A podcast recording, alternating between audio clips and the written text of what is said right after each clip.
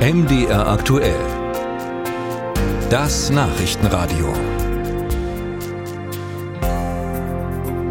Der MDR ist ja jeden Tag für Sie in der Region unterwegs. Und in dieser Woche ist aber gleich eine ganze Sendung auf Reisen, nämlich MDR aktuell, die TV-Spätausgabe um 21.45 Uhr. Besucht werden Orte, wo an der Zukunft hier in Mitteldeutschland getüftelt wird, zum Beispiel bei Technologien.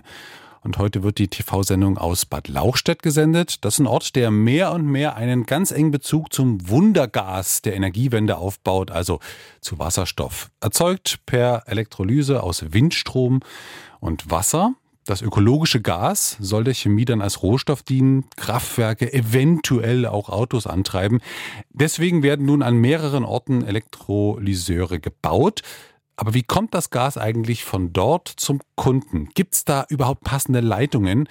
Und Lösungen dazu versucht der Energiepark Bad Lauchstädt zu entwickeln. Ralf Geißler hat sich das schon mal angesehen. Etwas ungelenk windet es sich über die Baustelle ein Stahlrohr mit Anflügen von Rost. Es soll hier bei Bad Lauchstädt unter die Erde kommen, damit es später grünen Wasserstoff transportieren kann.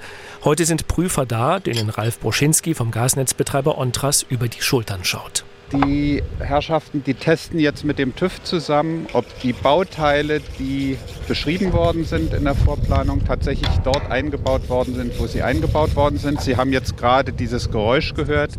Da hat der Kollege mit einer Drahtbürste die Schweißnaht freigelegt, um zu gucken, ob die Schweißnaht dort in Ordnung ist. Boschinski hebt den Blick. Keine 200 Meter entfernt beginnt der Energiepark Bad Lauchstädt. Dort wird einer der größten Elektrolyseure Deutschlands gebaut. Gleich dahinter entstehen Windräder. Das Rohr soll der Anfang sein für ein 900 Kilometer langes Wasserstoffnetz durch Ostdeutschland. Der größte Teil dieses Netzes liegt allerdings schon unter der Erde. Es sind Erdgasleitungen aus der DDR. Man könne sie mit etwas Aufwand für Wasserstoff ertüchtigen, erzählt Projektmanager Richard Funke. Wir können dadurch wirklich erhebliche Kosten sparen im Vergleich zu dem Neubau von Leitungen. Also das ist, äh, muss man wirklich sagen, das ist Faktor 2, den man dann mindestens ansetzen muss, was es mehr kosten würde, die Leitung neu zu bauen. Und außerdem macht es generell wenig Sinn, viele Leitungen parallel zu legen. Die meisten Erdgasrohre kommen mit Wasserstoff klar. Das hat der Verteilnetzbetreiber Avacon bereits getestet. Im Jerichoer Land mischte er in einem Pilotprojekt Wasserstoff seinem Erdgas bei.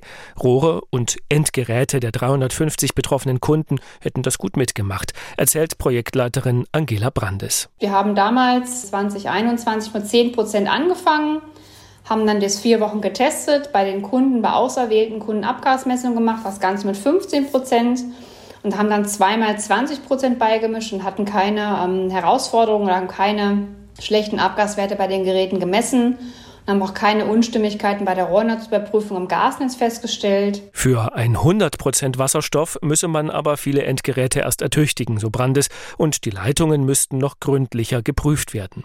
Denn Wasserstoff entweiche durch feinste Risse. Vor der finalen Umstellung werden Rohre deshalb mit einem Prüfgerät befahren.